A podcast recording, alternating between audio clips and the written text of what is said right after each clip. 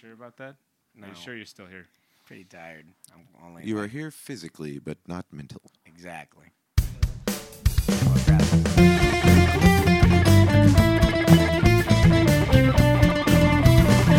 Searchable as reptiles. First, one of the first times had a, a studio audience. Is it? How many? Oh, we have Brian Gundy. I think has been our ever only ever. At, our- at our house, like the very first one. All right, but if you guys aren't g- good at being a, a s- quiet studio audience, I'm gonna have to ask you guys to leave. I'm just saying. Can we hold up cards like applause? Oh my god. Uh,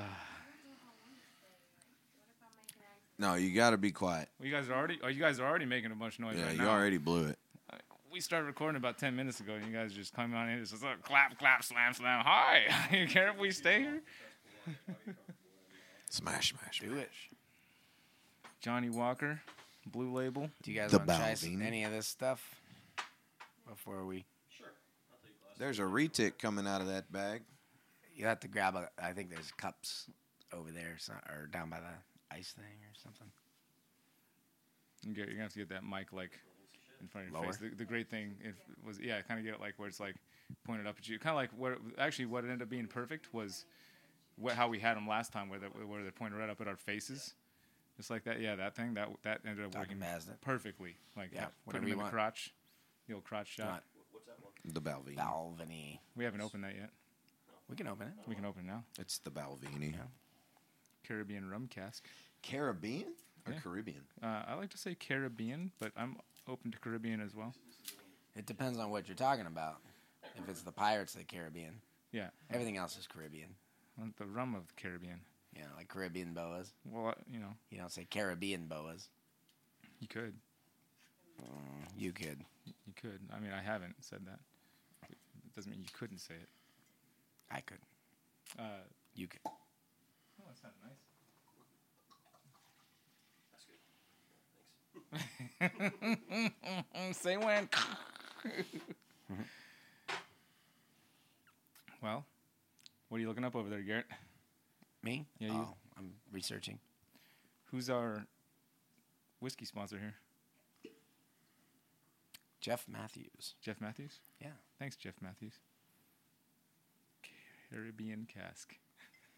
You want? Yeah, you want to read it off? Oh, um, So it's a- Jeff, Jeff says he's had, my, you know, he he's part of like a bourbon enthusiasts group. Um, I think they actually have a Bible study called Bourbon and Bible, and they get together and they drink and they study the Bible. I like it. the Holy Spirit. No, I mean, That was too smooth. single wa- single malt Scotch. Single whiskey. malt spirit. So uh, yeah, kind of kind of an interesting group, that's for sure. But um, he said he's tried much more expensive ones, but he likes this one the most. Okay. I, I was huge on Scotch for a long time, and then I found bourbon, and now I'm huge on bourbon in a big way in a short time. But I'm still into Scotch. The thing about Scotches is that they are generally aged in ex bourbon casks, so it's like pre-soaked wood, and you don't get. It takes longer for it to marry. with Yeah, the there's not much and- left. Yeah, so you have to have them age longer. And what a lot of Scotches end up doing is doing finishing and things like a Caribbean cask There like this. yeah, my dad's a uh, big Scotch guy, and he, the Balvenie, like he loves that. You know, he all different types of stuff, but that that Balvenie, he really likes it. So Well, we'll give it a shot. I'm gonna I'm gonna give a shout to our audience listening to us right now. Thank you guys for tuning in. Searchables Reptiles. I'm Brian, one of your hosts. We got Garrett, another host. We got Hello. Bradley. McEllier. Hello, hello, Ma- or I like to say, as I like to say, Miguel, yeah. Mikhail. Yeah. Miguel, yeah. Macalea, yeah. yeah, Garrett always says it wrong. Macalea. And of course, Bradley has. No, I just say it more gringo. I come to understand the proper way to say it is Maclier. Yeah. That's, yeah. Maclier. Yeah. Uh, Macolier. Macolier. Macolier. Macolier. Macolier. Macolier. Maclier. Macolier. Well, I still. Bradley I'm, Macolier. I'm just gonna stick with Miguel. Yeah. Uh, it sounds cool. Macalea. It sounds cool. Well, I asked you. I remember I asked you once. I was like, "Is it is it like Miguel? Yeah." And You're like, "Yeah." I was like, yeah, go Yeah, for that's it. good. Mikhail, yeah. And then we're supposed to obviously have your co-host from Connected by Creatures because you guys are the location sponsors for this particular podcast here. At the end of your Zach Garden Nava. Yeah, Zach Nava. definitely. the only By the way, every is- time we say Zach Nava, you got to take a drink of whiskey. Drink and not honor of Zach. He's To not here. Zach. To Zach. The the truth is he he can't be on this one because he talks too much for four people to be on one. Uh, which which is true. Uh, we uh, of course, you know, we do connected by creatures every Friday, eight p.m. Central Time, and uh, we normally only have one guest, and our guests sometimes struggle to get a word in with Zach. So. I don't know what it's like to have a podcast host like that. I, Co-host, I should say. What- I think we what- feel what each you- other's what are you pain, talking Brian. I'm saying I have no idea what it's like to have a podcast host that speaks so much that you know you struggle to get a word in, even as a guest, which is why we stopped having guests because This uh, is bottled up frustration from like two years ago. no, actually our last couple podcasts have been really good. And we decided maybe we won't have guests ever again, unless they're friends. Yeah. And of course, I consider both of you. Don't friends. hold us to that, folks. Yeah, don't hold don't hold us to it. but I mean, speaking of the NARBC Arlington show, this was my first show back since COVID. I, I know Garrett, you've been maybe to the Steel City, Yeah, like a smaller local show. smaller local show. This, is like the first big show, first national big show. Yeah, it, it's definitely ours. Uh, the last show that we went to was this same show in February of last year. And when Tinley got canceled, this is the first one that we've been to since then. So hmm.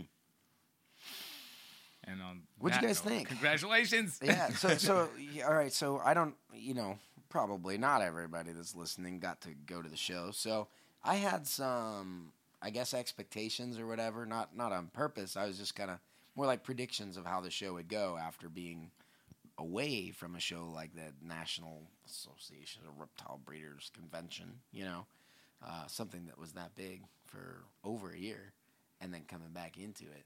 And it was not really what I expected, but In, in what way? So I didn't get to walk around the show hardly. I, I, I literally did a uncut video. I walked around the show for 30 minutes until my camera stopped recording, and went back to the booth. I did a bunch of interviews, but I literally was around the show for a half hour, two show, two hours before the end of the day, and that's all I saw of the show. Yeah, but you were here all weekend. You were at the. Oh yeah, yeah. No, I was at the auction. Yeah, I was yeah, hanging the out with USRC everybody. As far as actually auction, you inside saw the show at the venue, everybody, Yeah, Right.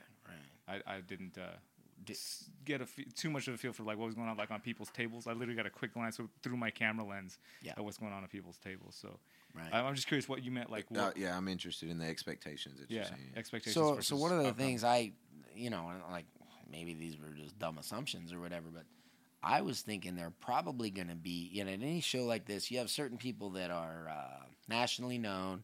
They ship their reptiles everywhere. Everybody like that that I've ever talked to did great last year during COVID. They sold more snakes than they usually sell. A lot of people sold out when they don't typically sell out. However, there's a whole lot of people that rely mostly on show revenue when it comes to selling their reptiles. Right. They they do a circuit. They go from show to show to show to show, and uh, generally these are people who do more like impulse buys, right? Because like online, like oh, I don't know if you breed ball pythons, you know Justin Kobylka, Right. but you're probably not going to wait to a show to try to buy a snake from him. You might barely get to talk to him at a show. Hopefully you do, but the easiest way to buy from him is just go to his website or you know And you know, uh, to to that point, like people who are you know investing in animals as far as breeding projects, like you know what you're looking Yeah, for, something and right, and you can find that specific animal on MorphMarket or on whoever's page, or and you can get that animal instead of having to come and look through stock at a show. So it, now, like- I, I do know that like customers have come to me and say, "Well, I wanted to talk thing through things with you because I don't know what I want, so I wanted to see everything there and have you talk me through it so that I could buy something." The only problem is, if you're busy at a show, which like me, I'm generally very busy as far as trying to say hi to everybody that's in the, the booth. You're far less likely to get that half hour conversation Right. or whatever. You know what I mean? If you're if you're lining up against three thousand other people and there's only sixteen hours total, or it's less than that, but you know what I'm saying at a show, you're, you're not going to get that half hour. You know, divide the, the do the math. You know, and even the people I bring on for guests for interviews, like we get about 10, 15 minutes of barely, yeah, yeah, right. and then and then it's like they, they have to get back to their booth because I like to have people on that are like like Bob Clark comes to this show a lot. He was there. I got to have him on as a guest, and I I know I'm trying to be a respectful of his time, and b is just kind of the, perfect length for the in person for me with the recorded interviews. And he, you know, um, but his snake was the only one that p- pooed on the table the entire show. well, and and to Bob's credit, man, like uh, you know, shout out to Bob Clark because he gave me you know five ten minutes of his time to do something for YouTube and showed me animals and talked to me about stuff and you know. It, Bob's huge. Like everybody knows who Bob Clark is, and for him to give me that time, like I really appreciate it. And then I saw him right after that come and sit down with you, and you know, there's Bob's booth. There's always a ton of people Yeah. right there because Bob has cool animals, and you know, he's really good about showing people and talking to people. So Well, yeah, that's man. that is what we go to the shows for. Mm-hmm. right. It's just that you it's very hard to coordinate anything or make sure that that So happens. I'm I'm still curious. I, I don't Okay, like okay, so my- how was your is different from your so expectations? I what were your expectations? My and were expectations was going to be that everybody would be very high in inventory. At least these people that sell locally. Like I haven't sold anything for a year and a half.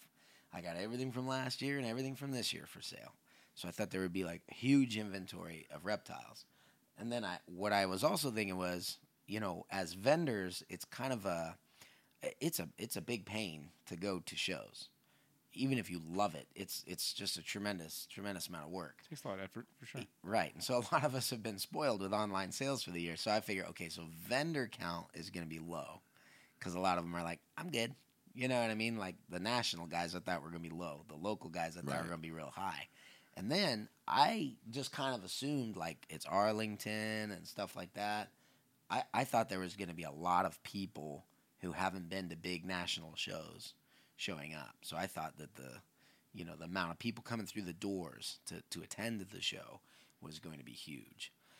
So it was a little bit off. I mean, first of all, there wasn't a huge inventory. There was a lot of there wasn't anybody that's like I've got 50 of one kind of snake. I agree. Everybody just had a couple of little seemed like, you know, not in a bad way, but like the scraps. You know what I mean? picked Like, over. One of these and one of those and one of these. Yeah. Because yeah, it was a very everybody's snakes got thing. bought online through COVID. Well, I know. Okay, so but then a lot of national vendors showed up, which was the opposite of what I thought. There wasn't a whole lot of local guys. There, I mean, most of the local guys were just in there walking around. I would have thought that would be the opposite, Mm, gotcha, right? gotcha. And then it wasn't a particular. It wasn't a bad show. It wasn't like the, a lot of people didn't show up, but it wasn't a particularly busy or crowded show. I I definitely see what you're saying, uh, and I- honestly, I expected Saturday to be, you know, huge line out the Packed. door, people, you know, people waiting to get in, and Right. it- I, I s- I definitely see what that? you're saying. No, No. It, it wasn't like I've seen before with national shows, and and today, you know, being the second day of the show, it's always a little bit slower, but like it, it, slowed down quite a bit today by about one o'clock. I feel like Arlington was always like kind of slower though, like compared to Tinley or compared to Pomona. Like it, I never felt like It the is, aisles are yeah. as crowded as. But but today I think was like on par or slightly less than your average Arlington show yeah, this so, time. so not definitely not under. It was just like right at average maybe. I think it was a little. I Under. think it was a maybe little maybe I think it was a little under. There's there's moments when it was moving pretty good. I I mean it's I, I guess So we'd have to hear think, the think raw about actual this. numbers. Throughout the weekend, did you meet more new people that you hadn't seen, or was it more like groups of people that you kind of always see at this show, like the hardcore fans that come round? I met and a round, ton of people that I never round. met before at this show. Did you? Yes, like Okay. maybe just as much, if not like for how many people there were through the door, compared to something like Yeah. Tinley where there's more people through the door, or something Yeah. like Pomona where there's way more people through the door. I say per capita, I met more new people at this show than I have yet. But do you accredit that to your growth in over this, you know, last year? And That could you, be. you know, you've you've reached more people through your platforms, and now you have a, a broader audience. That's In Or I comparison even to- if, like Quite. Bradley, you and I were walking around the show, and you were stationary, and everyone knew where to find you. mm, So maybe it was that too. yeah, that you know, helps. where like Right. like if I sat down, and I had a big Reach Out Reptiles logo behind me, then would people know? Because I was walking around, and especially when people are wearing masks and stuff, it's hard to recognize people. That's why I wanted to come to this show as the first show because I heard Texas was wide open, and I didn't want to go to a show where they're letting in limited numbers of people, and everybody was like like masks required, and I'm I'm fine with with masks in public and public and public safety. I'm fine with that. But however, I did want not want to go to back to my first reptile It's, show it's weird and have the it weird where I can't see people's faces. And honestly, man, like uh, uh, something that means a lot to me with this show is that sense of normalcy. You know, with everybody wearing masks over the last however many months and everybody being cooped up and quarantined and stuff like that. It feels good to come to something like this and see your friends and to see other people and have that sense of going back to normal. You know, like it, it just feels great. That's that's how it felt to me too. I, I had just reminding I had no expectations of this show. I just knew I was going, and I was hoping it was going to be great. Yeah. And it it literally felt like every other NARBC show I've been to in the in the past. That's how it felt to me. Okay, interesting. I, was, I just had a, a funny moment where um, I was standing outside the In Your Face Exotics booth, which is owned by Gavin Bowie, and I didn't expect him to be the show. In fact, I, his, ha- I his- expected the opposite because I saw Amanda out there. Yeah. She I gave her a hug, and she's like, I was like, "Is Gavin coming?" That's she's like, "No, wife. no, no, yeah, Amanda Bo, yeah." She said, "No, he's not coming." Like he's right, still- yeah. Everyone said he wasn't coming. Yeah. So, anyways, I was sitting there talking to Jake Klotz at his booth, and he walked up, but he had a ball cap on, sunglasses, a big mask, and a hoodie. so all you could see was this dude in like like with a bunch of the beards. Unabomber. Yeah, he did look like the Unabomber, but with with a beard sticking out of the bottom of his mask. And I'm talking to Jake, and nobody expects him to be there. And he walks up and he goes, "Hey," It- like right in the middle of our conversation. yeah. And then we kind of stopped and we're like, "Hey," and he's like, "Hey." he didn't say anything. I did not recognize him. Jake did not recognize him, and he was just standing there. I thought he was just like, okay, some random dude. At first, I thought maybe he wants to talk to Jake because Jake was vending from that table. So I kind of stepped back so he could talk to. him. I was like, "Did you need to talk to Jake?" He's like, No. "No, I'm good." and they just stood there, and I was like, "Oh, okay." So I kind of just started talking to Jake, and he just like took a half step closer to me. He's like standing real close to me, like as I'm talking to Jake. I'm like, "Can I A little comfortable. Help Li- you, little, sir?" Little, little, little comfortable some, for some of you maybe didn't. know. Right. Six feet, sir. Read the mask. and uh, shout out to In Your Face Exotics. Uh, that's one of the only people I purchased any animals from. This You weekend. did? I did. What'd you buy? Uh, I didn't know that. yeah, Katie actually picked up a female lavender Motley GC. Oh, that's kind of cool. Yeah. All right. Shout out to them. And uh, the reason we bought it from them is uh, I wound up winning their uh, donation to the U.S. Ark. So at the Oh, right auction, on. I, I bought there. How, how Shout much out to was them. the voucher that they gave? Five hundred and Wow, two shirts. generous. Yeah, Yeah, it, that's was cool. very generous. What did you? How much did it cost to win that? Uh, I wound up bidding three seventy five. Oh, a deal. Got a deal. Yeah. There you go. And US Arc made some money. And that's what it's I, all about. I got a I got a good deal on a couple of vouchers. I got a thousand dollar voucher to ARS. Sorry, Brian. And then I got a uh, I got a two thousand dollar voucher to Jason Amos for ball pythons. Two thousand. Oh, nice. Two thousand dollar voucher. So I got three thousand dollars in vouchers I'm taking home. And how much did you win those for? Oh, I I kind of spend. I, I paid twelve hundred bucks for the two thousand dollar voucher, Okay. but it was mostly because I had that Johnnie Walker Blue Label and I wanted something to drink for the table. And then and then I was like, oh, I guess I won a ball python. I didn't So, realize I'm there was a take back. voucher in that. That- oh yeah, it was yeah. a two thousand dollar voucher. Yeah, I didn't realize Actually, that. like, so I don't want a ball python, but I uh, I I was gonna take it back for Rob. You know what I mean? I was like, oh, I'll give that to Rob. That'll be fun. I'm, I'm sure he would like that. Um, but uh, yeah, so I. answer it. Put it on a speaker. Put it on Oh, the podcast. all right, hold on. Julie Johnson's calling me. Hey, Julie. Hey, um, it's Jericho. Me and my mom were Jericho, trying to get- Jericho, you're on the podcast. Jericho. We're trying to get a towel because we're literally I'm soaking in my dress right now, and I went to the wrong room. I was like Brian, and they were like Riley. Can we have the studio audience take a uh, take a Jerica, towel You're on the downstairs? podcast right now. Say hi to our audience. Say hi. Hello, can you please tell me your actual room number? Because I went to Mm. nine ten. 914. Oh my gosh, nine fourteen. you guys didn't hear me calling Brian? No. I, my phone's recording Okay, us right well, now. We'll be back. I'm, br- I'm, br- I'm getting some iced coffee. Thanks, oh, that sounds like a good idea when you're dripping wet in a dress. Yeah, yeah. yeah. Okay. Bye, Okay, Jer. That's Jericho. Oh, th- that was actually probably the funniest part of the entire auction. Right? If you guys haven't Oh been to oh an gosh, if, you, if you guys have not been to an NARBC auction, I mean, obviously I'm not talking to you guys sitting here with me, and you haven't been to one where Brian Potter is the MC. He just goes in as hard as possible. He just he's really just being himself turned it's up very turbo. adult. Yeah, it's or- very very savage. But but there was a moment when so Jer- and Jericho was, had known about this. Let, This- let me let Jericho me, is let me Julie's- preface for those Let me, people can I that don't- speak without being run over by you for a fucking second? Oh, maybe. Good God. Maybe. Jesus Lord. Um, so Jerica is Julie's daughter. Lindy Johnson's daughter is Julie, and Jerica is so Jerica is Lindy's granddaughter.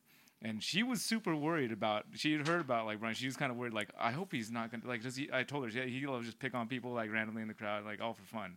She's like, I really hope he doesn't pick on me. I really don't want to be picked on at all. Like She I- did say that? Yeah, she said I that because I told her before the auction that like that that this he does this. I was like, it's super funny. I was telling her all about this at the show before the auction even happened, and she's like, I didn't know that I really part. don't want this. She's sitting next to me, and she's like, I feel like he's gonna be like, I don't, I, I don't want him to pick on me or anything. But then then they decide, you know, we get Jesse on the horn. We're like, you guys need to start bidding on stuff for Freedom Breeder.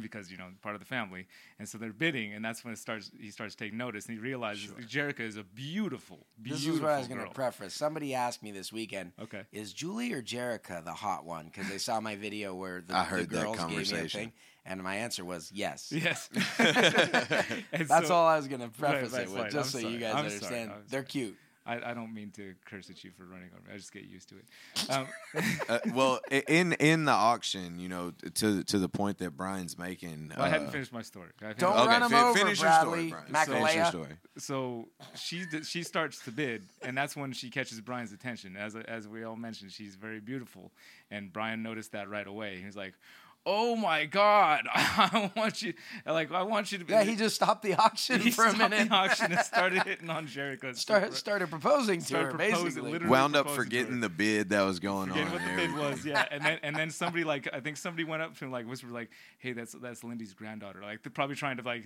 maybe get him back off. He's like, "That's Lindy's granddaughter." This just got way better for me. Like mom and daughter. This is he's just like going on like I just can't wait. The, please t- let's go. Like he just like full horn dog in front of the entire crowd. Yeah, on- and on he's like Dolly Parton's not in the spank bank anymore. It's these two. And he was just like, I hope that uh, no. And Jericho was like, just like the, the whole time, like hoping that that wasn't going to happen.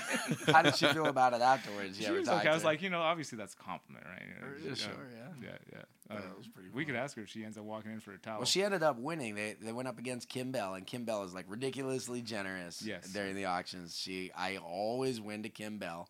I had actually told Julie about 30 seconds before those items went up that they were bidding on. I was like, stinking Kim Bell, she's so generous. I always lose to her in an auction. You know, even when Get I'm trying to throw up. down big, like I'll go up to two thousand dollars on a book or something, and she'll still win. And it's like, dang it.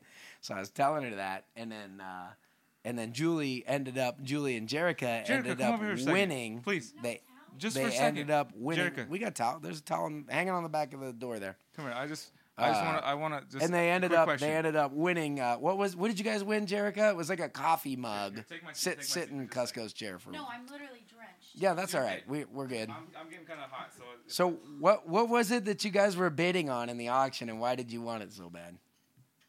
Which one? We're talking about At the U.S. Arc auction. auction.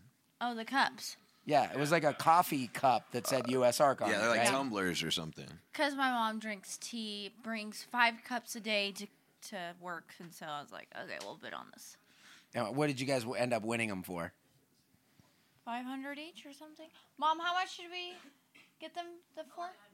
Eleven hundred. Eleven hundred bucks for two coffee mugs. Uh, well, well, now that we have you sitting here, Oh boy. question was, how did you feel? how do you feel? Oh, yes. on by Brian? 'Cause You- I know one of your things. I was telling you, I was telling the story. Here, Brian, take this. Take my mic, Brian. Here. I, I was telling the story already about how you didn't want to like necessarily. I told you before we went to the auction. I was like, you know, Brian likes to pick on people in the crowd. You're Yeah, like, that- I was really don't want to be the person that gets picked on. Like, is that going to happen? I was like, not probably not. I don't know." Yeah. And then he went in on you harder than anybody at the show. That was literally the highlight of the auction for people watching. it. How did you feel about that? Yeah, I was just a little scared because you scared me. I was scared because you scared me. Um, I just thought he was just gonna pick on me, but it wasn't like it's not like he was picking on me. It was just he was being funny. Yeah, Yeah. right. Definitely.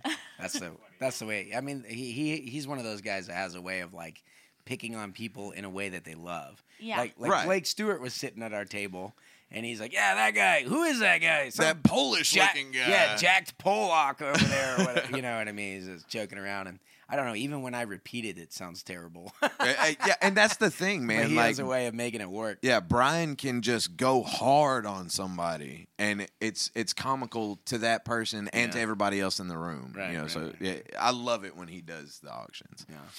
He was funny. Everyone came up to me and was like, "Oh, there's Brian's wife." I'm like, "Oh, great!" That's hilarious. like That that's was nice. cool. Well, I think if you win a, a couple of coffee mugs at a U.S. Arc auction, everybody in the reptile industry remembers who you are after Yeah. that. So that was a, that was a good splash for you coming yeah, and that was representing. that was good because I've never been to like an auction. right. So Yeah.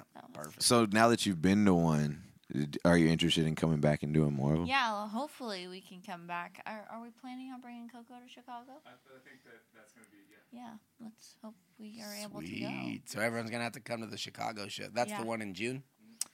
Schaumburg. Wait, Yeah. yeah, right. Okay. Makaleaburg. yeah, that'd be great. That'd Yeah, be great. We'll be there. Hopefully Jesse will come. yeah, definitely. Get The the Freedom Breeder fam. game. Jesse's Yeah. fun. Yeah, so if you guys are listening, you'll have to stop by the Freedom Breeder booth. Say hey. Say th- thanks for sponsoring Brian. I need a towel. Thank you, Jericho. Here's your towel right there. Uh, What I was gonna say earlier uh, was to to Brian's point about uh, Sorry. about you know warning people ahead of time with Perfect uh, timing. the U.S. Arc auctions and everything. When we were sitting at the table, like right in the middle of it, I looked at because you know uh, Phil started it because Brian Potter wasn't. Uh, Yeah, right. And Probably was getting uh, his when when Brian Potter got up on the stage, I told Blake Stewart, I was like, dude. He's gonna just start going off on people, and Blake looked at me and he was like, "What?" And I was like, "Just watch, man." And it wasn't, you know, four minutes later, he said that shit about Blake that you were just talking Right. about, and Blake was like, "Oh, I get it now." Yeah. Yeah. He actually uh, he texted Lindy right after the auction and told him that he wanted to marry Because Oh, Brian Potter well, did? because Lindy texted uh, somebody like either Julie or Jericho and was like, uh, Brian said he wants to marry blah blah blah or something. That's hilarious. That's funny. it was funny. It, it was No. a good auction. That, it was again like that's what I was. It, it was exactly as I, f- I felt it should be. If it didn't feel any different than it didn't feel weird like at all. I'll tell you one thing that was weird. What it, it bothered me a little bit, and I'm I'm gonna bring it up. It I guess it bothered me that much, and I, I usually don't get bothered by stuff. I let everybody like a live and let live kind of a thing. But there were quite a few people that wanted to like talk to me or hang out or whatever after the show. I mean, you're there to network and everything. So I had there was one th- there was like kind of the Green Tree Python gang mm-hmm. that they're like, "Hey, we're all going to this place. You should come." And that was cool. And I said, "You know what? That that's dinner. Like like they're getting dinner." I said, "The U.S. Arc auction is there, so I gotta go support U.S. Arc." You know what I mean? And a lot of them donated and stuff, so this isn't a bad way. But then there was another group. Who was it? It was like um, a couple of guys that that are local to Texas, boa breeders that want to kind of hang out with me, talk shop and stuff like that over dinner Saturday night. I said I can't go.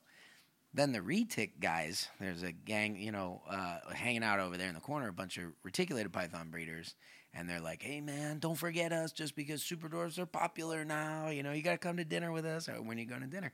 Six thirty. I said, "Well, the auctions it starts at six. Right. I got to support US Arc." And they're like, "Oh well, we're gonna go to dinner," and I was like, these large groups of people that have, you know, established breeding businesses and to me it's like especially the retic guys you know but not not in particular i mean at this point everybody in the reptile industry needs to at least have a usarc membership you know what i mean a lot of those guys did donate to the auction Right. but then you got to go there and you got to bid at the auction because even if you're not winning anything and stuff like that Every bid brings it up. Yeah, I'll it bid- pushes I'll it up. just Not even to try and win. Just yeah, to bid you and bid like, stuff Yeah, up, and of up. course sometimes you win those, Yeah. so whatever. Like but that then you're supporting. yeah, didn't you buy like a five hundred dollar cake or Yeah, that something? happened. So, but I mean, no, I was I was getting pretty pissed. So by the time the third group of people said, "Nah, we're gonna go to dinner and hang out instead of go to the U.S. Arc support auction," I was like, "Oh, that's fine." I was like, "Just give me the money that you're gonna bid, and I'll buy you something. It'll be a surprise." And they just stared at me with blank faces, and I was like, "Seriously, guys, you you guys are the re like there were not a lot of retics at this show." Right. there's a handful of breeders. I was like, you guys are are the main ones that need to be benefiting. Yeah. You- You're the main one. You have the most to lose. A- and uh, if USARC loses, Right. you need to be causing them to win. And yeah, so the retic fight's the big fight, you know, or you know. Stop Re- shaming retics, people into joining berms. USR. Gary. You win more bees with honey. no, yeah, salts. I'm not shaming anyone. They I pe- am. people should be people should be supporting. They should. Yeah, uh, here's your honey. Go support USARK, you know, And and, and, support our industry. Honestly, to to that point right there, if I came to a show, I would not care what happened. Everyone, everyone's always like, "Well, I don't want to win anything." You know what I'm saying? It's like, who cares if you want to win anything? You know, like I don't care. I just told you I won a two thousand dollar ball python voucher or whatever. But um, if I was to come to a show, I would come for Friday during the setup, so I could say not not vending, so I could say hi to everybody who was vending, see all my old friends, and be like, "What's up?" And then I would go to Saturday night's auction, and then I could leave because I don't need to walk around like with the crowd and see the reptiles and stuff like that. Like when I do that, it's it's so that people can who who don't know me or don't have maybe like access to me because I don't have a public facility or whatever can see me in person, say hello, have a conversation, introduce themselves, and that was great, and I love that. But my main priority is like I, I like to to say hey, and I like to go to the USARK auction. Those auctions are where it feels like those are the, where the most feels like one big happy family is Yeah. at the auction. and they're at all the big national shows. So that's the biggest difference. You're telling me about the Steel City show. Like, I'm like, well, you know, like I mean, I don't want to say it's not a real show because the Steel City show is great, but they don't have a USARK auction. It's a one day local show. Well, Phil also can't be at all these different shows throughout the year. It He's got doesn't actual have to work be- to do. I doesn't mean, have but to Phil be doesn't Phil. have to be there. That's true. to- It doesn't. They have to can be. They can set have their own up- auction. You're right. No, I you're- would run the auction. Sure, you're in right. Pittsburgh. I know Bob Bob Vu does that at um like the Atlanta show or something. He's, Yeah. he runs a USARK auction out there, Yep. I believe. I would do that. Yeah. So so that's the thing is uh, you know, I don't know. Support support the ESR Arc auction. You and Bob kind of got in a little bidding war on something there at one point, didn't you? Yeah, it was Yeah, the he knife set. Oh yeah, the knife set. Yeah, the the Those knife knife set, sets always go pretty high. That was a nice set. That was the best knife set I've seen yet. Yeah, all It Damascus almost went knives. really cheap. It was gonna go for like eight hundred bucks. Usually these knife sets are like thirty five hundred bucks, five thousand dollars. So I was like, shoot, I'll bid on that. And Yeah. then Bob Vu was bidding, and and it, and it started to slow down a little bit, and he's going up by like twenty five at a time. So I threw down like another two hundred on top, and I was like, "Come on, Bob! It- it- yeah, it Come was great. on, Bob!" That's all I was hearing behind me. Come on, Bob. I, I don't think he. I don't think he would have even necessarily bid on it if I wasn't egging him on. But Dude, speaking of I actually wanted to win that. He just he beat me fair and square. I got up to like two grand on him or something, and he's like twenty five, and I was like, "All right, you can have it." But that's exactly what we're talking about, though. You well, I know, wasn't like trying to spend Bob's well, money. well, no, no, no. But, it was the simple lot of fact of you you bidding and y'all having fun going back and forth. yeah. It's for a good cause. It's for USARK. Like Yep. that's without them, we don't get to keep doing what we're doing. Right. Yeah. That's it. Okay, you guys ready to dive deep in the shallow end? I, I feel there was a moment when I was like you know playing back and editing the last podcast and maybe even the one before building up to that one where I had this strong thought. I was like should we rename the podcast diving deep in the shallow end? I was like I feel like maybe especially we're sitting by these pools all the time now. I was like I feel like maybe we should change Oh. the name. Well, but before you do that, before you dive deep into the shallow end, I just I just want to say that it, it's a little funny being on this side of diving deep in the shallow end because there's been a few in the past where Oh, like yeah, you yeah. come to me and you're like, brother, Bradley, you- help me. help me. I need to di- I need a question. I need something to talk about. so yeah. so I'm interested in hearing what it is this because time. I, I, I did it all by myself. This Oh. time. You guys proud of me? No Yeah. promises though. and and, you, and Brian says he does all the work. Yeah. See, it's the hardest part is thinking of the dive deep in the shallow end question. It's very Yeah, difficult. just turn the light off we'll see how it looks but but leave the weather balloon up. yeah, Oh. unplug the mics it'll be fine All right, so All we're right. talking about we've got three generations of Johnsons at this show. We're hanging out with Brian Potter, enjoying him, Phil Goss. We got to talk to Bob Clark. We're, you know what I mean? Gavin Bowie, Jake Klotz, all these guys that we met. Um, and it's kind of cool if you're a reptile nerd. You know, some of these people are very kind of uh, foundational people. for sure. You know, uh, Brian, you and I were talking about like ah, so weird to like talk to Bob Clark and like he looks and acts exactly like he did when I was 15 buying my first Jampea. You know what I mean? And it's so weird to have him be like, "Hey Garrett, how's your breeding season this year?" And I'm like, you know what I mean? Like, oh yeah, I know exactly what you mean. We were talking about it. Yeah, not it- it's not in like a fangirl way, just like a it is for me. It is for me too. oh well, all right. straight up. All right. Well, uh, there's an element to that. The thing I just think was weird is like that you're you are sharing a casual moment with somebody who had such a a an influence on your life, right? Right. And now you get to just kind of talk to them as not not like I'm not trying to like say I'm like Bob Clark or whatever, but but like as peers, you guys are sitting down and having a, just having a conversation, right? All right. So here's the dive deep in the shallow end question if you could have that conversation with anybody, historical, living, dead, anybody, Wow. who would you sit down and have that uh, that ten to fifteen minute show conversation with? Brian, maybe somebody you would want to sit down at the booth and chat with, or Bradley just leaning over the the booth, and you know if there was someone on the other end of the booth and they were going to talk to you for ten or fifteen minutes at a show, So wait, does it does this have to be a reptile industry person? no, anybody. anybody, anybody. anybody. So the funny thing is, the very first person that popped in my head, and this happens a lot, was uh, was Jimi Hendrix. But then I immediately like kind of just sat with it for a second. Jimi like, Hendrix just pops in your head a lot, is what you're saying? Yeah, yeah, because you know, kind of saved my life once, like with you know, and and uh, Yeah. it's a whole different story. But who I would really like to at this point, if today, if if my grandpa would show up for just like Oh, that yeah, you just took it. ten minutes, Yeah, man. deep That, that's that's a there, that's a whole. and just have a conversation. Because I remember I, I interviewed him. I was fortunate that I had him on Triple B TV one time. I remember that. Yeah, and he came on. He's sharing some stories about. Yeah, you might feel like you actually met my grandpa one time. Yeah, And- yeah, and- we were and that's- buddies. Yeah, so I feel like maybe you even did. Even even the way that you've convinced me so much. You meet all these people that are on my videos. Um, my grandpa, because he's from Pittsburgh. Yeah. He's, he's born and raised Pittsburghian, you know. Yep. Um, and he talk about him every time you come out. yeah, because he told me all the stories about these places, and we get to go see him. And when we're in Pittsburgh, and there's more Cusco's probably in Pittsburgh than anywhere else in the United States.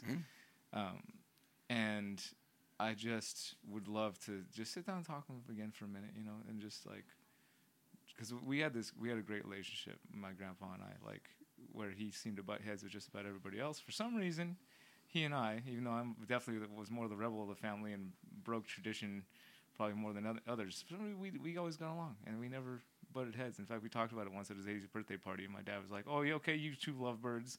Oh, it's like it's great. You guys get along so well.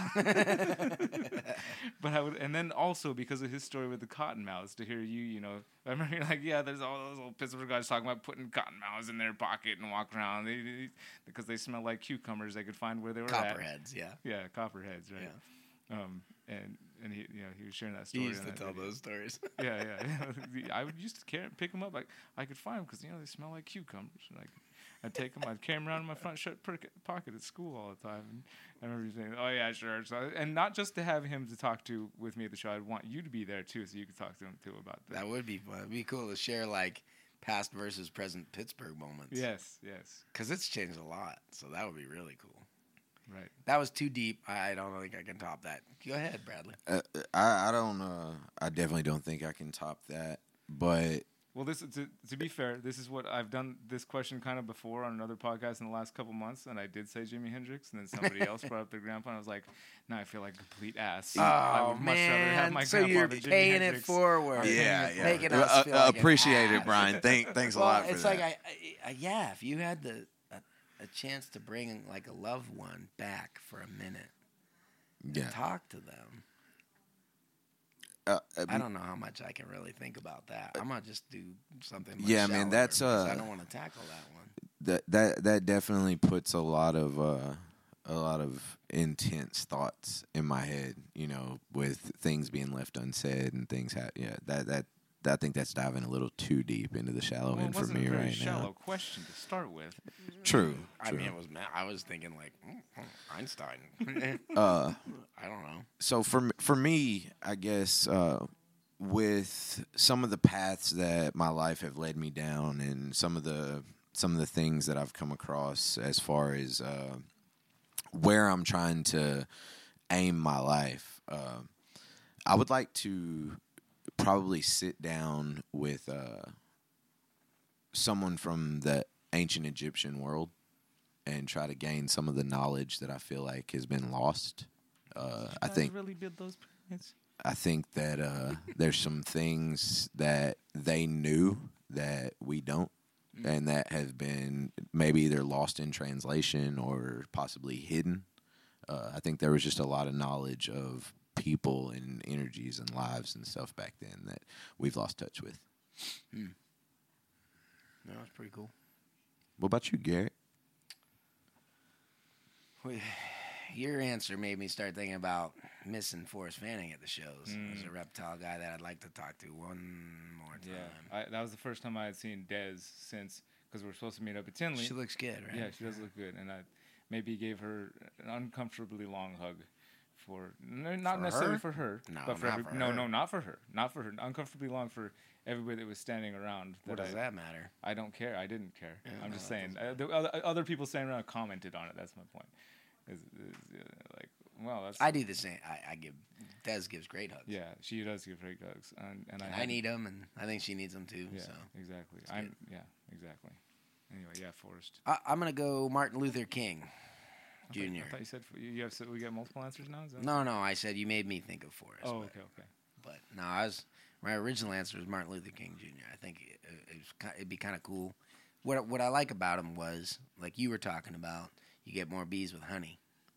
Yeah. And oh my gosh, was he dealing with like outrageously difficult time? I mean, he was killed over his message, right? Yeah, right. He was martyred for Right. that.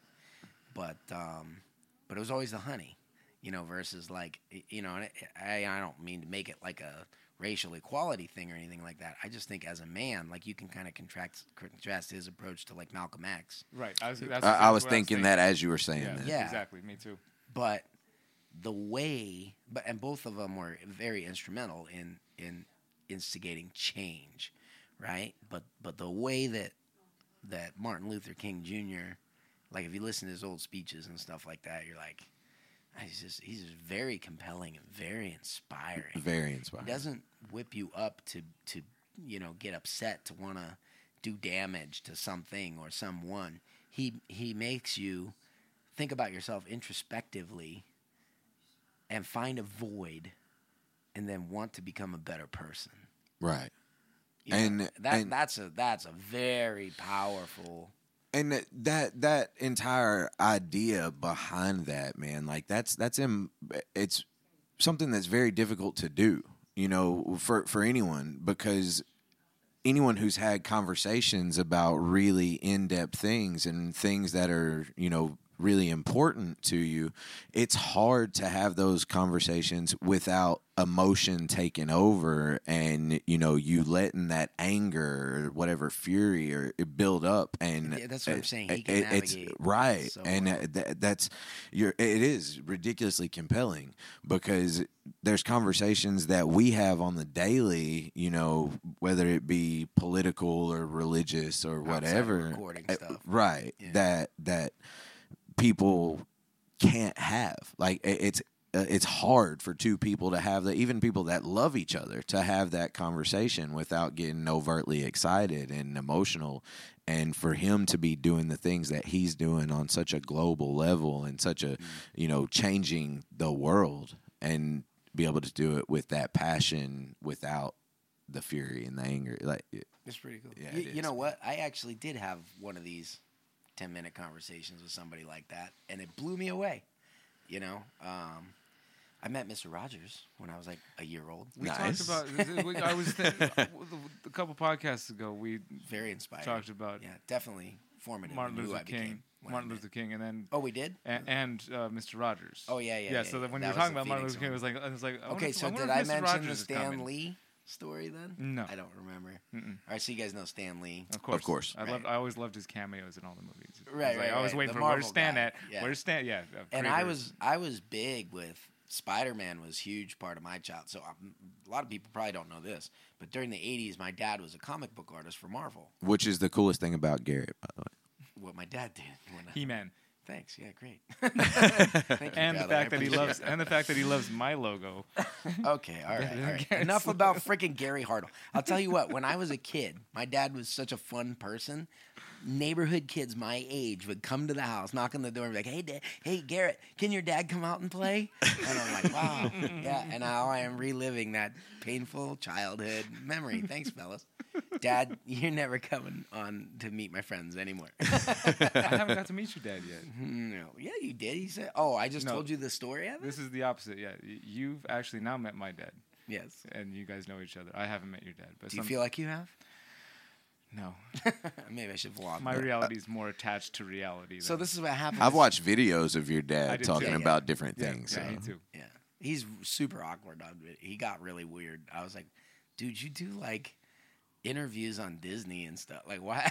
Why are you awkward on my YouTube channel? He's like, I don't know. I just felt like a lot of pressure right there. I was like, that's so weird.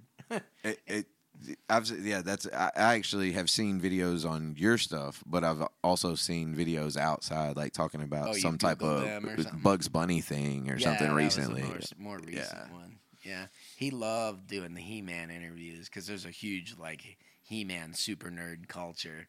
Yeah, and they they're always like, "Can you please tell me what's gonna happen at the end of the season?" He's like, "I can't say anything," but and then he my my dad was always getting in trouble for like leaking stuff or like, he, I mean, the apple doesn't fall far from the tree. Jess is always yelling at me for telling all, telling all our industry secrets or whatever on our live streams on Wednesdays, but but anyway, um, no. So what happened with like he always worked for Stan Lee. He never got to meet Stan Lee in person, but he'd always tell me what a cool guy he was. And I, the, one of the things about Stan Lee's characters in the comic books, they were always very flawed and very human, Right. But with superhuman powers. So what he does is he ge- he he creates the person you think you want to be, and then he tries to show you how that person actually has even is- they're they're even more messed up than you are Right. and it- and then he shows the heroism of the everyman.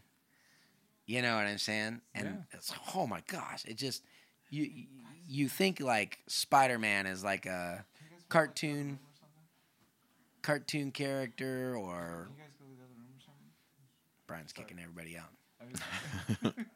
We're just trying to record a podcast over here.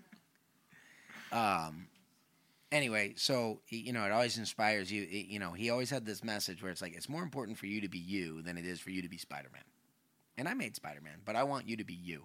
It was really cool you know that's in a nutshell how i would sum up everything we love about stan lee's characters. So i met stan lee on good day la a. Lot of years ago i was like the animal handler for a spread they were doing with alligators and all this kind of stuff. So i was handling the, the animals while the celebrity host was there.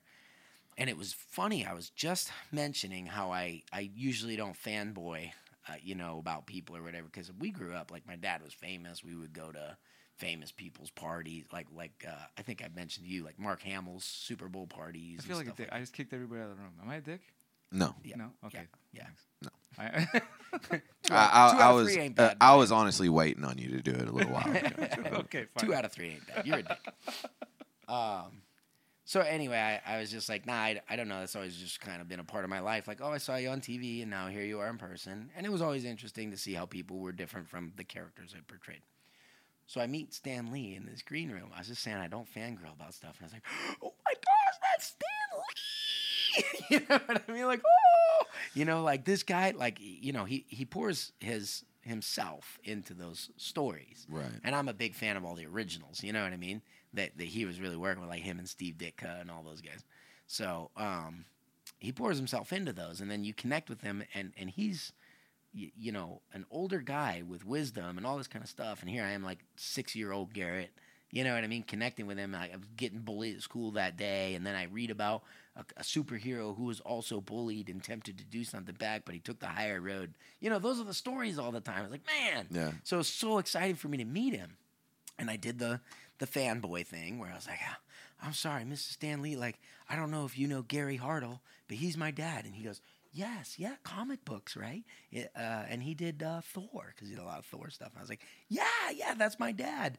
And I was like, oh man, that's so cool. And he goes, yeah, he was very good. I was a big fan of how he. And so I was like, he actually like you know he, he gave my dad a specific comment, so or compliment. So anyway, I was like, is it okay if I take your take a picture with you? You know, and he's got his uh, whoever it would be, the agent or whatever there.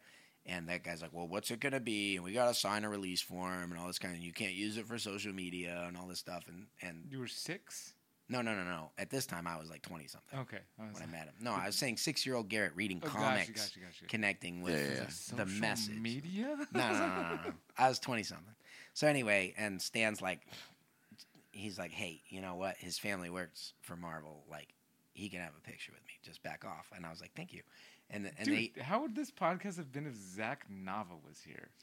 Zach Am I, Nava. ca- am I capitalizing? I'm let just me kidding. let me finish the story, and you can talk the rest of the time. I don't want to. I don't want to. No, but I want you to drink for Zach Nava. I just want everybody else to shut up except Oh, yeah, for you're Garrett. right. Zach Everybody's Nava. get out of the room so Gary can talk. Do you want to hear the story? I do, I do, but I've heard it before, but I won't hear it again. Then you don't want to hear it. No, I don't remember how it went. All right. For everyone. So he stands up. He's older now. He says, I'm afraid I'm not much to look at these days. And as we're like starting to pose for the picture, I pointed his head and I go, Hey, you know, with guys like you, it's all about what's in here that matters, anyways. And he's like, Hold off. And he stops the picture and he turns, he looks at me in the eye, and he goes, No, son, no. He goes, It's about what's in here that matters. And he pokes me on my chest. You know what I mean? And I was like, Stan Lee makes me want to be a superhero. you know? so that was one of those moments, like the late and great Stan Lee. It's amazing how he can inspire. I, mean, I talked to the guy for thirty seconds, uh, and he gave me the the inspiration that I pulled from a lifetime of Right. Reading his comic books. You know, It's Well, and, crazy. and going back, I know we've talked about him a, a little bit on here, you know, and keep bringing his name up, but I kind of had that Yes, experience Zach Nava. with He is Oh, like- oh, oh, with sure, uh, you know, I'm trying. Oh, I want some of those. Do you still have the old Carter? I do stop the old Carter. I'm, I'm surprised he said old Carter. and you and I have talked about this before, Garrett. That you know, I had an experience when I was younger with Bob Clark, and uh, oh, did you? When I was uh, when I was in college, I was going to college for biology and everything, and uh, I sent an email to Bob Clark, and so this would have been like 2004. I sent an email to Bob Clark that said, uh, you know, I, I'm amazed at what you do. You know, you're a huge inspiration. I would love to visit your place and blah blah blah. And it was like putting it out on a whim. You know, like I didn't expect him to say anything back to me. I didn't expect anything like that. But I sent the email, and like maybe eight hours later, I got an email back from Bob Clark saying, "Sure, if you can make it though, because I'm from Arkansas. If you can make it over to Oklahoma, you can definitely come toward the place." And like life happened, and I didn't wind up getting to go. You know, like Ah, things, yeah, yeah. and like then you know later on coming to shows and stuff like getting to meet Bob. And a few years ago, I told Bob that story, and he was like, "Well." You're here now, you know, and I was like, yeah, "Thank you," and it like it is it, it can be it is what it is but like I, i'm a i'm a huge bob clark fan so i mean he's a legend so. Cool. and you had kind of had your own bob clark thing uh, that you had told me about something with uh, uh world's first picture or something that you talked to him on the phone when you were working out at prehistoric Are you talking about the piebald? yeah it's- retics? I, I can't remember what it was Yeah, I like to brag that I was the first person outside of Bob Clark to see a picture of the first captive hatch Yeah, piebald. that's And what it was. nobody, well, I shouldn't say nobody, but nobody believed that that was going to be a genetic trait back then because it didn't look right, you Mm. know. But yeah, it, it was only because I intercepted an email from him to Jay Brewer. opening other people's mail exactly. Brian. I've been able to pull life lesson experiences from people that, and I feel fortunate to be able to do this with people that I don't even know. Like, Well, that's true wisdom. You don't need a, a giant mega personality to look up to if you can learn from a bee on a flower kind of thing. yeah, I mean, sure, you, I'm sure you can learn something from a bee on a flower, but I mean, spoken word, learning like words of word, little words of wisdom from folks. Um, Give me an Ye- example. um, bums under a bridge, even like they're like guys living under a bridge that haven't have no place. I've I've learned lots of things that I believe are important from from guys like that. You know, even if they didn't make what even for themselves what would be a successful life, I don't think you know necessarily, but they still had something at least to pass on as far as words that could inspire. I, I can't dredge up a specific example at the moment, but I can. can you? Yeah. Please. So uh, everybody that knows me really well and knows me personally knows that like for a long time in my life I had a huge crisis of faith. You know, I had a, a huge uh, chip on my shoulder and like lived in a negative space a lot. And there's a man, I'm not going to say his name, but uh, he's just an old carpenter. And I worked with the man for three years before I ever really had Oh, a never conversation with him. And uh, it's through a very weird situation that he and I wound up having these conversations. So, like I said, we had worked together for three years, and I had wound up hiring a guy that w- worked for me for a day. And that guy that worked with me for a day wound up introducing me and this other man on a different level.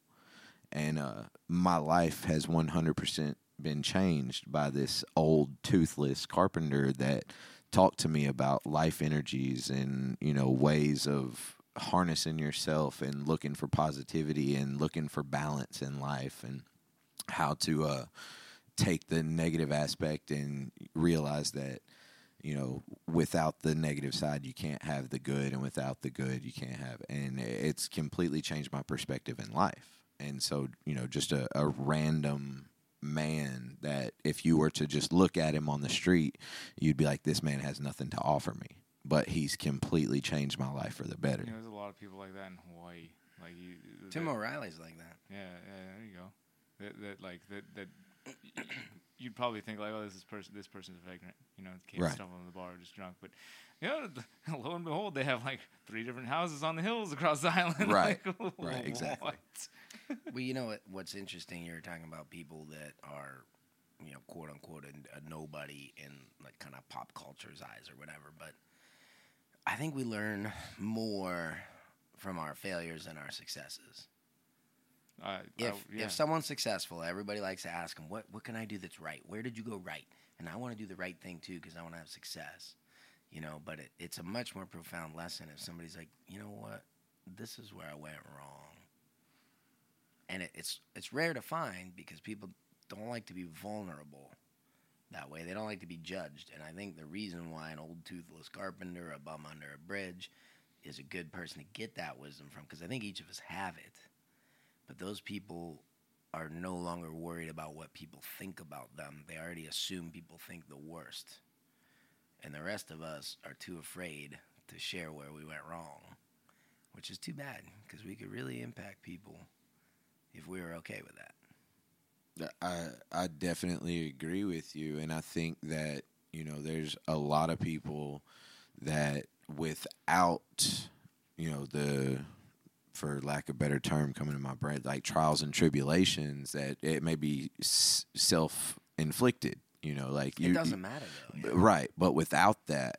They wouldn't have the successes that they have. They wouldn't have, and Because you know, provided them a depth of exactly exactly and it by sharing that uh, uh, well I, I think it's two different ways though garrett like by sharing that are you going to help someone reach the success by sharing your negatives or do you think that people have to experience that negative to be able to you know fully understand and comprehend I can answer that question right now because I learned a lot of things not to do from the neighbors I grew up across the street from. I didn't have to experience a lot of the negative things they experienced from the actions they took. I was like, well, that's why you don't do that. And then, Yeah. and then another of, oh, oh, and that there, yep. But, but the, granted, it was across the street, so I could like actually see it and almost feel it. Right. Even though it wasn't me personally experiencing what was happening, I could watch it. hear the like, screams and hear the screams. Could you know watch the splatters, see the, and be like, nope, not gonna participate in that activity in life. Yeah, but here's but but you've had your own difficulties regardless. sure. So so to answer your question, I, I like I had it pretty easy growing up. We all talk about my dad's cool and all this kind of stuff, and we were fairly fortunate. You know what I mean? He made good money. My parents were great. You know, um, had every good thing and no reason for anything to go wrong. But I definitely had a heavy dosing of darkness in my life, even like as a teenager. And one of the things that used to kind of bug me was that other people that seemed to have more physical hardships, and I just wish I had something to blame for my hardship, but I couldn't ever even explain why. And that's a scary place to be. So one of the things that I, I try to remind myself now that I'm, I've come out of that is not to, you know, blame other people. We have this thing where if someone's doing really good and they're happy about it or confident about it, or you know what I mean, cocky about it, even, we try to bring them down a couple notches. You know what I'm saying? Like, as, as a society. yeah. Well, that's why we all pick on Dave Kaufman. yeah, it's too tall. Yeah. Get right. down here, Dave. Exactly. bring you down a little bit. We're talking to you, Rattlers. but um, but no, there's yeah, yeah. I mean, it's great to learn from other people's mistakes, and if you can, it can save you a lot of pain. But I think I don't think there's a person that got out of life unscathed. I don't It- think there's a one single of my favorite one. Guns N' Roses quotes, or he- they may have been quoting somebody else. And they, uh, be lucky to get out of life alive. Oh no, they say, out of they, life they- oh, they were suggesting that maybe you could. You'd be lucky to get out of life alive.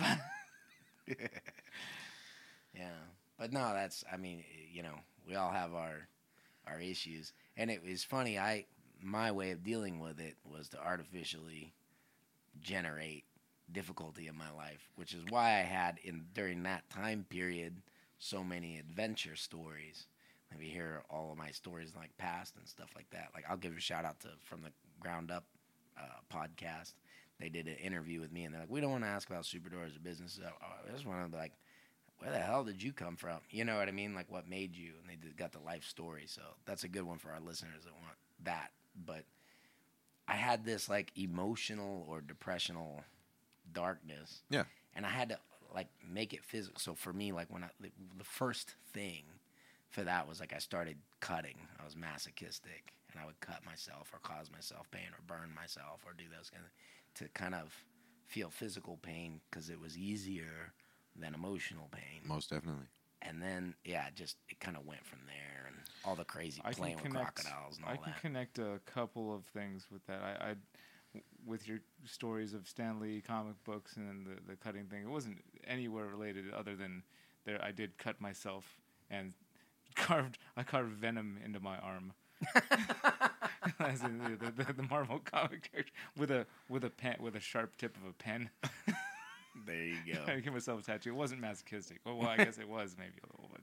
well, I if you consider tattoos masochistic. no, it wasn't yeah. a traditional tattoo by any means. It's- Well, and man, so I, just, I forgot I did that- that. You said that. i- i- it's funny to me. Uh, I'm not comically funny, but peculiar funny that like you had, you know, like you said, you didn't really have that external darkness that other people could see, but you were dealing with your own things Yeah. internally, Mm.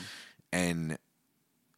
I, I my best friend growing up, like I love this guy to death, and still to this day I love him to death. And I remember being a kid and growing up in the household that I grew up in, which was tumultuous and you know wasn't a super stable environment. And I, when I first started going over to his house and hanging out with his family, I honestly looked for something that was messed up. Like I was looking for their secret because I was like, nothing is this perfect. Like nothing. I've never seen a family like this. Like I've never seen an atmosphere that was so loving and true and like you know this family's so close and like they really love you know the whole family is in sync and love each other, and like I, I had never seen that.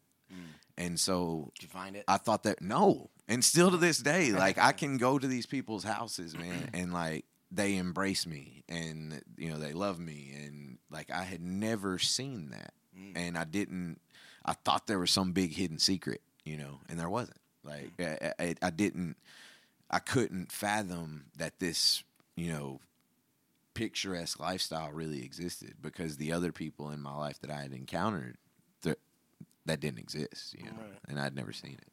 So it's interesting that you know you had to create, a, not drama, but you had to create that for yourself to be able to expunge your inner darkness, you know, because you didn't have that external. For when me, it was more of I don't know if I did it because I didn't have that. I just I just had it, and I didn't have anything to blame. I didn't have excuse. yeah, You know what I mean? I felt messed up, and I didn't have an excuse for why I was messed up.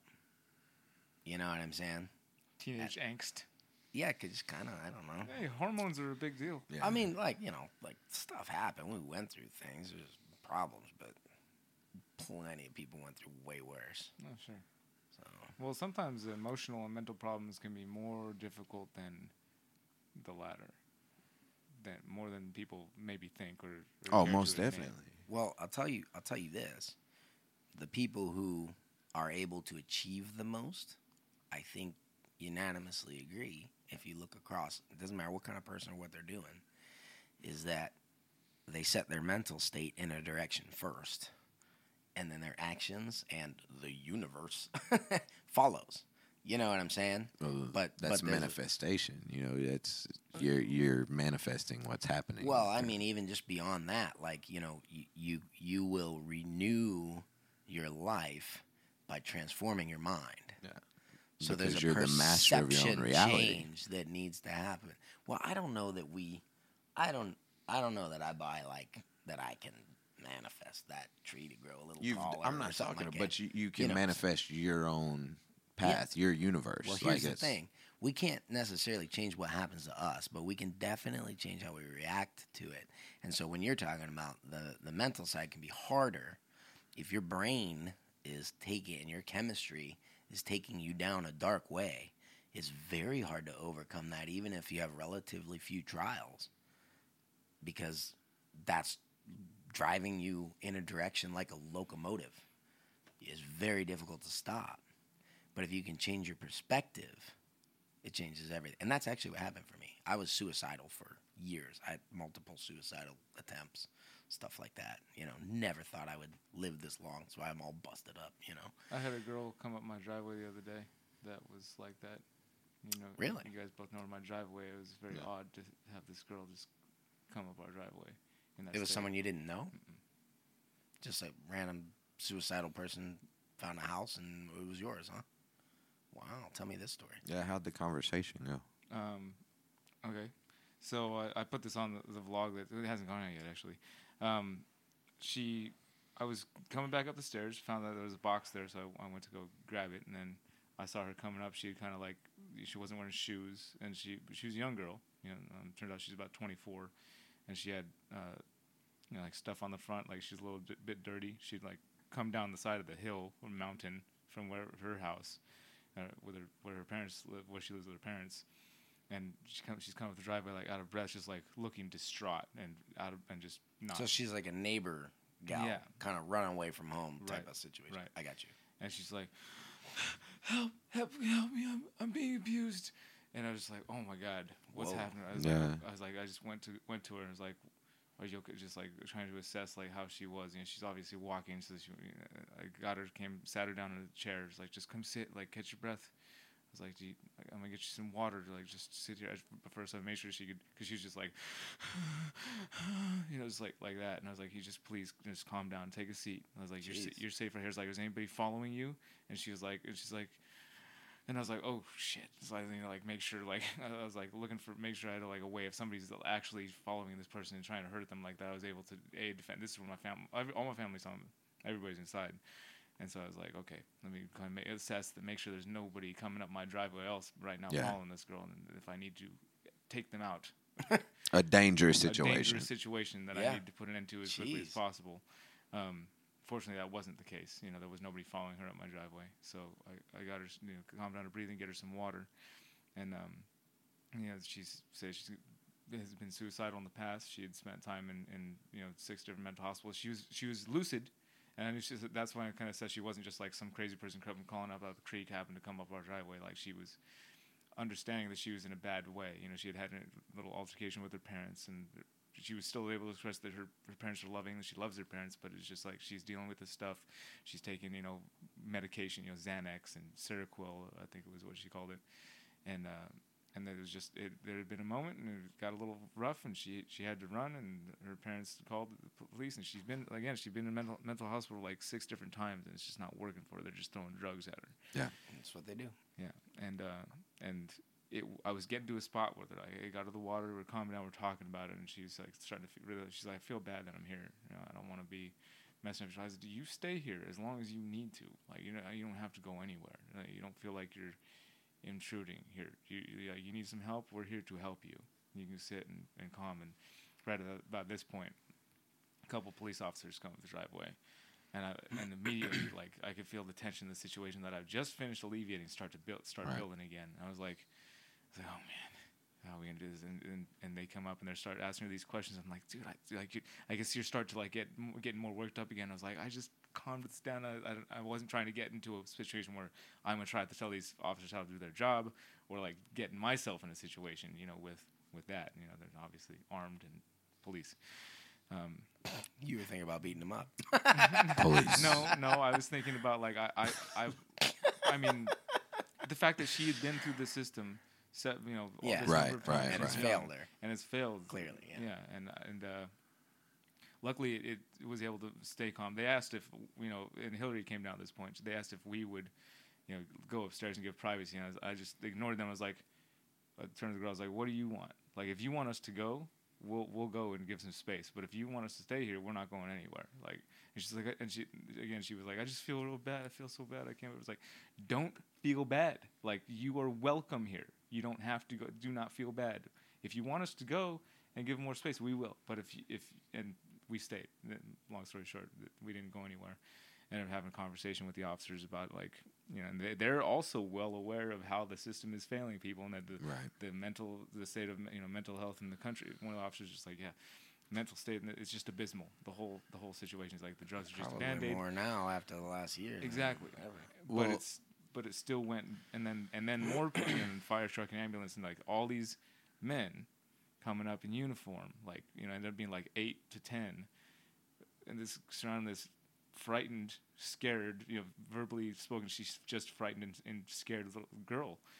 I just felt I just felt so bad for her. I was trying to talk to the officers and keep a straight face and not fucking break down because I felt so bad for how this girl was clearly hurting and needed some real help to get her through what she was struggling with mentally and how she was just not going to get it going like th- through this thing that she's been through already, you know, a bunch of times. And um I tried to do everything I could in the situation as far as like making sure she can reach back out to us and, and come we can help her as much as we can. We, we have friends that are going through similar things that have had alternate solutions to with success and getting out of those type of mental areas. Um, and I hope that her parents reach out. Luckily, I, I know what, based on what they the officers are saying, I know what street. I feel like I maybe just walk by and see if I can spot her parents and like, like, just in case these guys didn't give me my card, like we're neighbors, we want to help Yeah. wherever we Yeah. can. Well, I tell you, I tell you what. I think that's the kind of circle back to the whole Stan Lee, you be the hero kind of thing. That that's that moment. Yeah. And man, I'm They're small moments, but they can make a big difference. That's what we're talking about here. I'm by no means a doctor, and I, I, I have no medical background to tell anybody anything, but everyone that you know, I'm not afraid to talk about my past and the fact that you know I I will always be not an active, but I will always be an opiate addict, like always. You know, for the rest of my life, I'll be an opiate addict, and I've I've seen what legal drugs do to people. I, I know where my addiction started was from doctors giving me shitloads of pain pills when I was 18 years old, you know, and just giving me all this stuff. But with benzos, you know, obviously Xanax is a benzo. Uh, I, I've seen the destruction that benzos do to people. I've seen it firsthand, and it, it, benzos are very touchy to me because uh, you know I almost lost my family to to benzos. I almost lost you know Katie and my daughter to benzos uh, and my entire family structure, and to to take people that are having issues to take people that are having problems already And, and give to- them an, addic- an addiction. to give them this this certain addiction because I've watched Xanax and it, like it's very emotional to me. I'm fighting back tears because uh like I've watched people that I love like go from taking this shit because they were going through some fucked up things from their past and trying to deal with this to it causing them to fall under a table and drool. And if they fought through that they were a completely different person. You can look in their eyes and their eyes are black like a shark's eyes and dead and they're not who they are. And you're just feeding all this chemical poison to people that are searching for help. And uh, there's we have to as a country and as a as a people worldwide like the the more we can bring up mental illness and talk about it without the stigma and without you know the the bullshit connotation and truly try to help people and find methods away from just jamming you know poisons down people's throats that are changing their, who- they are and changing everything about them and putting them in a worse situation than they started. Like we the, the the world has to find a way to do this and you know the more that it's talked about the better. Yeah, I, I agree. I agree, and and it goes back to the simple times. I mean, if, if everybody just made it a little simpler, you know, what do all the doctors take? The Hippocratic oath. What was one of Hippocrates' big thing? Let thy food be thy medicine. You know, That seems pretty simple, but gets real complicated all of a sudden. most definitely Well, the whole food scenario is complicated right now. That's another podcast. Yeah. cheating vegans Um, man, we, I feel like we went, we dove deep in the shallow end, then we went deep, and then we went deep, and then we went deep. Yo, can we come? Can we get like lighthearted for a second? Is that possible? Can we do? I saw a Puerto Rican boa. I didn't see a Puerto CITES Rican boa. one. you told me you saw an apodora I did. and I didn't know it was there because I've been looking for an apodora for a while Did you know you were supposed to tell him if you saw an apodora? yeah, Did you put everybody everybody knows they're supposed to tell me if Oh. they see an apodora. Well, I told you. A little too late, Garrett. I told you you wouldn't know. Yeah, there was an apodora for the layman's is the Papuan python, like the Papuan olive python. They used to call them olive pythons, but there was one at the show. Um, it was on Friday. Yeah. And that again, come on Friday. You know, you sell the cool stuff. Here, so here's a crazy thing, and some of us were talking about this. Blake Wilson and I were talking about this a little bit this weekend. Was Um, Blake here? yeah, I didn't even see him once. yeah. Well, he doesn't care to come to your booth and I talk to you. guess not. Thanks, Blake. Blake Wilson. anyway, uh, yeah, we were talking a little bit, just kind of like animals that fall in and out of trends and stuff like that. And Apodora, there, they're Yeah. very trendy right now. Everybody wants them. That's why you can't find them, and they're rarely bred in captivity. But Riley had told me uh, 2016 was the last time they were produced in the United States. uh, okay, sure, whatever. I believe that. I, I mean, I don't know, but but it, this one was definitely younger than 2016. So it must be Captive bred or wild caught? I mean, that's supposedly a captive bred show. There's a lot of not captive bred stuff there. So I'm assuming it's wild caught. It, I mean, I suppose it could be imported because usually with the wild caught stuff, they look pretty poor shape, Yeah. and and then they're usually kind of cheap too. This one looked great, but it was very expensive. So maybe maybe someone I I mean I don't know I don't know the Apodora scene, but um, you know Apodora is something like if I think about buying a Papuan python, I think about oh yeah what four hundred bucks, five hundred bucks, maybe six hundred because they're popular. No, this thing was three grand, Mm. three G's, and and you can say that's too expensive, but I'll tell you what, It's gone. it's sold. No, I won't say. I will never say anything's too expensive because if it if somebody will buy it, No, it's I mean obviously not- people that there's always yes, you're right, you're right. Well, c- to that if it's point, too expensive, it won't sell. right. To that point, uh, I saw like a maybe seven foot green anaconda female. I saw it. It was like thirty five hundred bucks. Yeah, I think. saw it. Yeah, and that's a to me is like a classic example of people like, "What? I could buy them for ninety nine dollars," and maybe they can still pull up some old ad that a website that doesn't even sell reptiles anymore didn't pull their website down from fifteen years ago or whatever. But people complain about stuff that used to be cheap and is now expensive. But I'm sorry, guys, that's like the that's the way of the world. Things come and they go and they change. And things that were very expensive, like air travel, is now relatively affordable. You know Right. what I mean? To go back 80 years and go buy a plane ticket. You know, uh, on the other hand, you know, things that were cheap, like Gas. Thanks, Biden administration. are now very expensive. Sorry. anyway, yeah, no, I mean, but it goes round and round and round. But that's a good example. Look at lumber prices right now. You try Oh, to yeah. buy something like any kind of materials. Yeah, like Yeah, for sure. But but I mean, related. guess what? Uh, There was a global pandemic, and now it happens, or a border to a certain country closed, and you know what? You all that complain about them being expensive, you're not the ones that cared enough to breed them when they were cheap. So you should Plywood boards. you should no. I'm talking animals. Plywood boards are like sixty-five dollars, Yeah, I'm right? just Like for wondering a sheet of who wasn't plywood. breeding them properly so we can have them in captivity. wish You would breed trees, Dodo. More trees. More, we need more trees. Now a y'all lot. be Thanks careful a when you're lot, breeding your Madagascar. plywoods. don't, don't get a splinter. oh my god. Zach Nava, Nava Reptiles.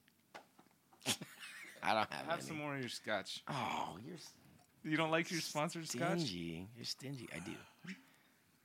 It's not bad. It's good. It's good scotch. Yeah, it's good scotch. There's no doubt about it. Balvenie It's fantastic, Caribbean actually. cask. But ain't no old Carter Batch 4. Oh, bourbon snob over here. He is a I used to bourbon be the snob. opposite for such a long time. Like, oh, you're drinking bourbon? I got scotch. I've got scotch. Well, Yeah, it's kind of like prices. Hypocrisy goes around and around and around. I feel like I want to go find the rest of our crew and apologize to them for kicking them out of the room, even though I told them they should be quiet if they want to stay in here.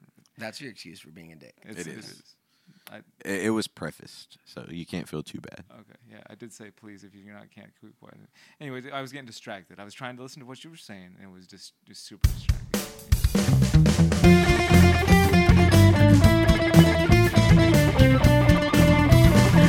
Searchable as reptiles.